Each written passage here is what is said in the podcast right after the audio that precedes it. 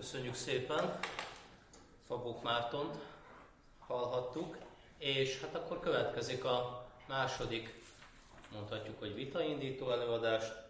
Pintér Lászlót kérem szépen. Jó, uh, először is nagyon szépen köszönöm a, a, a meghívót, hogy uh, beszélhetek ezen a fórum. Egy néha kicsit akadozik, a magyarul nem szoktam előadni, úgyhogy az ember hozzászokik bizonyos fordulatokhoz, amit, amit nehéz, nehéz rögtön átültetni, de azért általában sikerülni szokott. Mivel Marci is mondott egy pár dolgot saját magáról, azt hiszem, hogy én is hozzátennék pár dolgot a hátteremhez, amivel én nem hoztam új kiadványokat, de a, a, alapvetően mind elméleti, mind gyakorlati oldalról a hátterem nekem igazából a maga a fenntartó fejlődésnek a koncepciója. Tehát én hajdan tulajdonképpen immungenetikusként kezdtem a, a, a pályát, és pár év abszolút frusztráció után úgy döntöttem, hogy ennek itt nincs értelme, és igazából azokkal a dolgokkal kell foglalkoznom, ami, amik számítanak, úgyhogy átképeztem magam, hát ez most már a 90-es évek elején, elején történt Úgyhogy amikor a fenntartó fejlődés, mint koncepció tulajdonképpen megszületett, és volt szerencsém részben azokkal, akik Brundtland, Jim McNeil, többiekkel, azokkal együtt dolgozni a kezdetektől, akik, akik mögötte álltak. Ezt azért mondom, mert és kaptunk egy ilyen felkérést is, hogy legyünk valamennyire provokatívak, és igyekszem egy kicsit provokatív lenni, tehát, hogy jelenleg, és igazából engem is ez, engem is ez érdekel, tehát mint egy régi motorast, hogy az amit, az, amit most látunk, ez a fajta, amit a Lányi András vagy a Takács András a, a programleírásba beleírtak, hogy ez a zöld nekibuzdulás, tehát hogy ez mi. És, és tulajdonképpen mennyiben reménykedhetünk abba, hogy ez, ez mint sportoló az órámat, azt jóval beindítom, mert hogy, hogy tudjam, hol tartok. Szóval, hogy mennyiben reménykedhetünk abba, hogy, hogy ezek az elképzelések, ezek a mozgalmak valamit le tudnak tenni az asztalra, amit ezt pedig nyugodtan mondhatom, az elmúlt 25-30 évben a különböző mozgalmak és jelszavak és egyes koncepciók igazából nem tettek le. Ezt őszintén be kell vallani, és ez elég nyilvánvaló abból, hogyha az ember megnézi azokat a, azokat, azokat a jellegzetes globális trend, trendeket, ami, amiről beszélünk. Még annyit hozzá, hozzátennék, hogy én se igazából csak a klímáról beszélek, ugyanis szerintem elsősorban most a, a retorikától függetlenül igazából nem csak klíma, nem klíma problémánk van, nem csak klíma problémánk, és ebbe egyetértek teljesen Marcival, hanem rendszer problémánk van, aminek a klíma az egyik nagyon jellegzetes megjelenési formája, talán az egyik legkockázatosabb, de közel sem az egyetlen. És ebből ered, ered az is, hogyha eh, ha, ha eh, csak a klímát próbáljuk, klíma problémát próbáljuk megoldani és erre fókuszálunk, akkor nagyon könnyen abba a helyzetbe kerülhetünk, hogy egy valamiféle, eh, valamiféle mellékvágányra jutunk, ahol bizonyos más típusú problémák, amik szintén kritikusak, esetleg el lesznek anyagolva. Szóval, és visszatérve a, a, a kezdetei, a kezdetéhez a, a, a történetnek,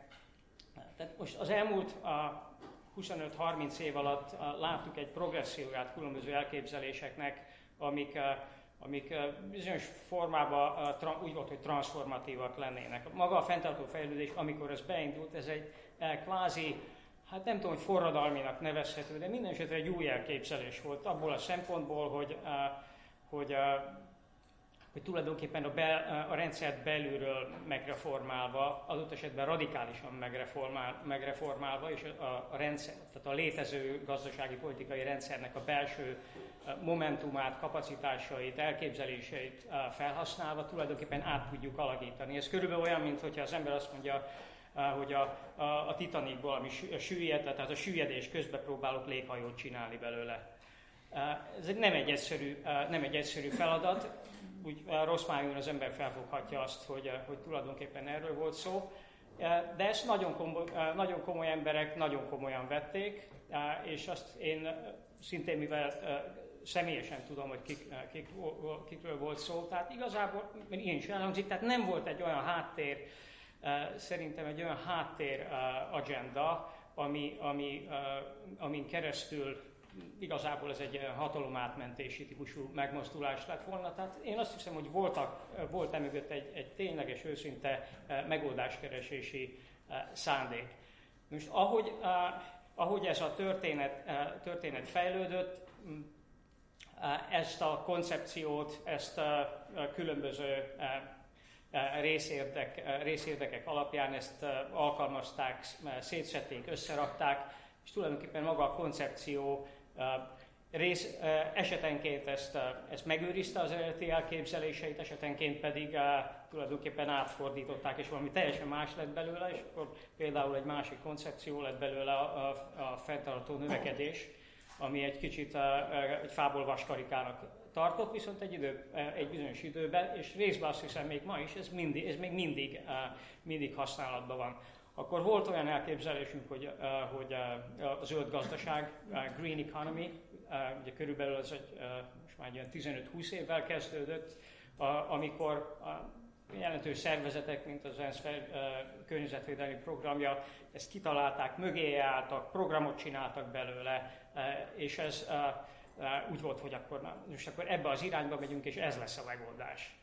A, és arról nem is beszélek, hogy, hogy bizonyos országokban kulturális koncepciók mellé jöttek, jöttek elő különböző elképzelésekkel, mint például Kínában volt a Xiaohang Economy, a, a, a, a mérsékelt jólétnek az elképzelése, amivel a, a kínai népet mondjuk úgy próbálták egy, egy középszintű, egy mérsékelt szintű fejlődésre vinni, vagy utána a következő, ugye ezek a pártszlogenek nekünk ezért ismer, ismerősek a történelemből,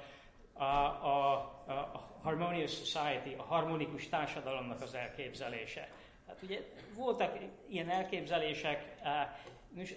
igazából, hogyha megnézzük ismét ezeket a trendvonalakat, a mai, mai pontig gyakorlatilag közbe ment az idő, beszéltünk arról, hogy, hogy egyre nagyobb a probléma, de igazából olyan szubstantív változások nem történtek, ami, ami alapján azt lehetne mondani, hogy, hogy, hogy elkezdtük komolyan venni a problémát olyan sebességgel, olyan mértékben, mint ahogy azt arra szükség lenne. A, tehát én azt gondolom, hogy hogyha megnézem azt, hogy, hogy ma, ma mi történik, és gondolok itt mondjuk az Extinction Rebellion típusú megmozdulásokra, vagy akár talán a Digrolt jellegű megmozdulásokra.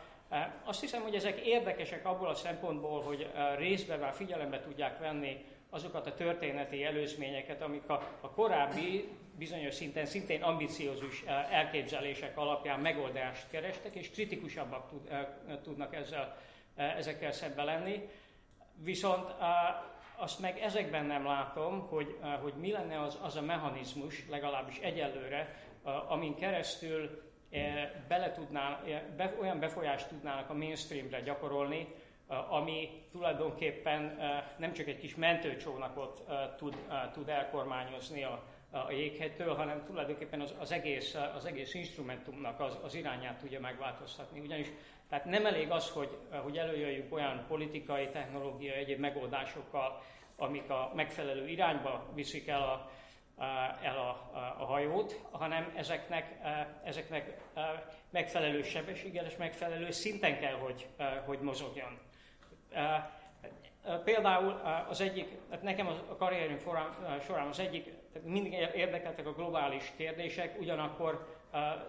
szerettem az egészen globális szintről, az egészen helyi szintre is lemenni. Tehát azt megnézni, hogy, hogy rendben van az, hogy valamiről beszélünk egész makroszinten, de hogy néznek ki a dolgok igazából egy kis közösségi szinten, vagy szintén, ahogy Marci beszélt erről, hogy tehát helyi intézményrendszerek hogyan működnek, hogyan tudnak erőforrást kezelni, ott hogyan alakulnak a különböző erőviszonyok, mit tudnak kezdeni a helyi szinten ugyanúgy jelentkező adott esetben kemény korlátokkal, ugye nem csak mondjuk klímára gondolok, hanem például víz, élelmiszer, termőtalaj, biodiverzitás korlátokkal. Most ezek nagyon érdekes kísérletek, és vannak ugye ezek az autonóm típusú közösségek, ahol, ahol nagyon érdemes kezdeményezések vannak, sőt van, van ilyen elképzelés is, hogy ez, a, hogy ez lenne a jövő. Viszont, hogyha végig gondoljuk azt, hogy, egy, hogy per pillanat tegyük föl Kínában van, és nem tudom, hogy hol tartunk éppen, mondjuk van 20 darab olyan város, ahol, ahol minimum 10 millió, 10 millió lakosság. Hát ezek igazából nem megfelelő skálájú típusú döntések, mert nem, egyszerűen nem lehet olyan sebességgel és olyan mértékben megfordítani azokat a folyamatokat, amiket, amik elvittek minket ebbe a jelenleg abszolút fenntarthatatlan irányba. Most ettől a ponttól több irányba mehetnék, amit, amire szeretnék reflektálni, és ez részben feljött Marcinek a beszédébe is. Úgy gondolom, hogy egy korábbi koncepciót mindenképpen elő kell, elő kell venni, és ezt, ezt elő is vettük már, ezek, ez pedig a, a növekedésnek a korlátai. A korábbi, az, az eredeti kiadása ennek a könyvnek a 70-es évek elején, ez egy, ez, egy, ez egy nagyon kemény rendszerkritikus könyv volt, ugyanis az alapjaiban kérdőjelezte meg a, tulajdonképpen a kapitalista társadalomnak az egyik, az egyik eszmei alapját, a növekedésnek a problémáját. Ez volt az egyik újdonsága. A másik újdonsága, ugye, amit, amire, amire a, a, a sajtó és a, az akkori politikai reflexiók nem, nem annyira reagáltak, az tulajdonképpen a rendszerben gondolkodás. Tehát az, az akkoriban legalább annyira nagy, nagy innovációnak számított. És keményen kritizálták, na most más nyelvezettel ez az elképzelés, ez újra előkerült. A planetáris korlátoknak, és hogyha Marci kérdezett ilyet, hogy ki ismeri az antropocén fogalmát, akkor a planetáris korlátokat is megkérdezem, hogy, hogy ki az, aki nem találkozott, vagy nem, ki az, aki találkozott vele, mondjuk azt. Jó, tehát köszönöm szépen. Tehát, tehát van, van olyan, ez a koncepció más formában, tudományosan elfogadva, elkezdett visszakerülni a, a Johan Rockström és társainak a, a gondolatai kapcsán a, a tudományos beszédbe, kevésbé a, a szakpolitikai vagy politikai beszédbe, de újra, de újra ott van. Mi a gond? Ezzel megint ugye az a gond, hogy, hogy a hétköznapi praxisba, a hétköznapi cselekedetekbe ezt ezt igazából nem ültetjük, nem tudjuk átültetni, vagy nem tudjuk, hogy hogyan, hogyan, eh, hogyan lehessen eh, átültetni olyan szinten, olyan gyorsan, ami, ami ténylegesen eh, elegendő különbséget jelentene. Tehát ez egy, ez egy gond. A másik, a másik gond az, az azt hiszem, és ez megint a részben a, a rendszerkritikához kapcsolódik, hogy amikor, amikor növekedésről beszélünk, tehát ugye elég, elég kinyitni most a, a, akármelyik honlapot, az biztos, hogyha lecsökken egy adott országba a, idő, lecsökken a növekedés mértéke, az egész biztos, hogy, hogy, hogy címoldalon szerepel. Ezzel ugye több probléma van, az egyik kulcs probléma az, és ezt tudom, hogy ez most már régóta közbeszéd tárgya, hogy továbbra is GDP alapú megközelítést követjük. Tehát még tovább, még, még mindig, annak ellenére, hogy tudjuk, hogy ez egy nagyon félrevezető irány, a, a, a társadalom, társadalmi fejlettségnek az abszolút értékmérője, ez, ez még mindig a GDP. Vannak alternatív indexek, sok, boldogságtól kezdve az emberi fejlődés indexén át egyebek, de ezek mind ilyen érdekes, színes mellékzöngék, amikor ténylegesen döntéshozatalról van szó, eh, eh, pénzügypolitikáról, eh, befektetésekről, hitel, hitelminősítésekről, akkor, akkor általában a GDP az egy abszolút központi helyen szerepel. Ezzel, ezzel ugye az a baj, hogy, hogy az ösztönző rendszer is egy, továbbra is egy olyan irányba tolja el a, tolja el a társadalmat, ami, ami ezt a ezt a rossz mutatót próbálja meg maximalizálni. Ez az egyik probléma. A másik probléma pedig az egy materiális probléma, hogy, hogy nem csak, hogy, hogy maga a növekedés folytatódik, és egy rossz metrika alapján, hanem igazából nem tudtuk az anyag, energia és vízfogyaszt, a fogyasztást tulajdonképpen tágabban értelmezve elválasztani a, a GDP-től. Tehát ez mit jelent? Ez jelenleg azt jelenti, hogy, hogy a, a, a GDP növekedésével, ugye, amire a, a társadalmi, politikai akarat elsősorban irányul, szinte törvényszerűen növekszik az anyag, energia, vízfogyasztás, és ennek megfelelően azoknak a negatív hatása is. Tehát ez, ez szinte jelenlegi helyzetben ez elkerülhetetlen. A, decoupling, tehát ez az elválasztás fogalma, ugye ez benne van a, a, a, a, szak, a mondjuk a tudományban, vagy a, kevésbé a szakpolitikában, hát, hogy el kellene választani a, a GDP-t a, a, a, a, ezektől a, a fogyasztási mutatóktól, de ez igazából, igazából nem, nagyon, nagyon kevéssé történik meg, sőt, amikor megtörténik is, mint, mint például mm, mondjuk egy, például Skandináv országokban vagy Nyugat-Európában sok helyen, ugye, hogyha megnézzük a mutatóját, az anyagi energia felhasználási mutatóját az egyfőre jutó nemzeti termékek, akkor kiderül, hogy az évek során azért úgy tűnik, mintha, mintha a hatékonyság növekedett volna, tehát kevesebb anyagenergia visszahasználással állítunk elő egy, mennyiség, egy, egy mennyiségnyi nemzeti terméket, de, de igazából azt is tudjuk most már, hogy ez csalás részbe, ugyanis az anyag, és víz, vízintenzív termelést azt egyszerűen az elmúlt 10-20 évben kivittük Maláziába és,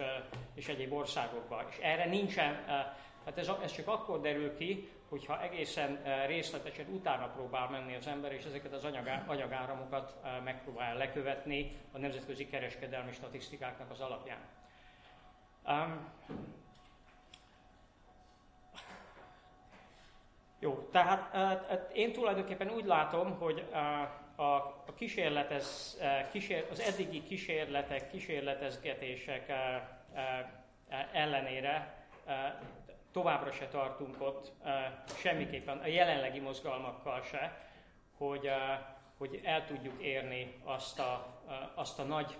paradigmaváltást, amire szükség lenne. A 2000,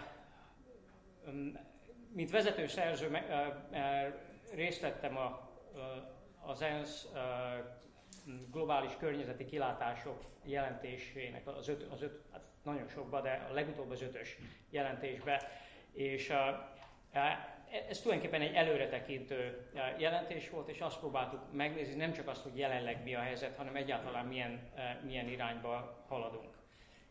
Szerintem ezek a típusú előretekintések minden szinten nagyon fontosak lennének, mert egyszerűen olyan kockázatokkal kezdünk, kezdjük szembe találni magunkat most, amire a jelenlegi intézményrendszer abszolút nincs felkészülve, és egy olyan kockázatot is látni kell, hogyha ha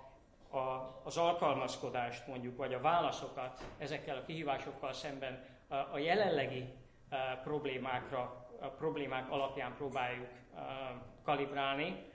akkor az nem lesz elég azokhoz a kihívásokhoz, amivel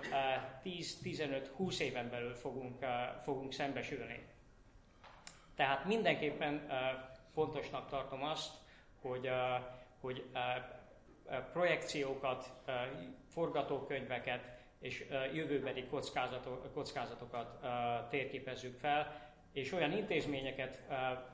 intézmény kapacitást kellene hoz, létrehozni nagyon sok szinten, tehát az önkormányzati szinttől kezdve a, a, a, a regionális és nemzetközi szintig, a, ahol ez a, ez, a, ez a típusú gondolkozás, tehát a jövőbeli kockázatnak a visszavetítése és az átmeneti, és az átmeneti folyamatoknak a feltérképezése egy, a jelenlegi helyzettől egy elfogadható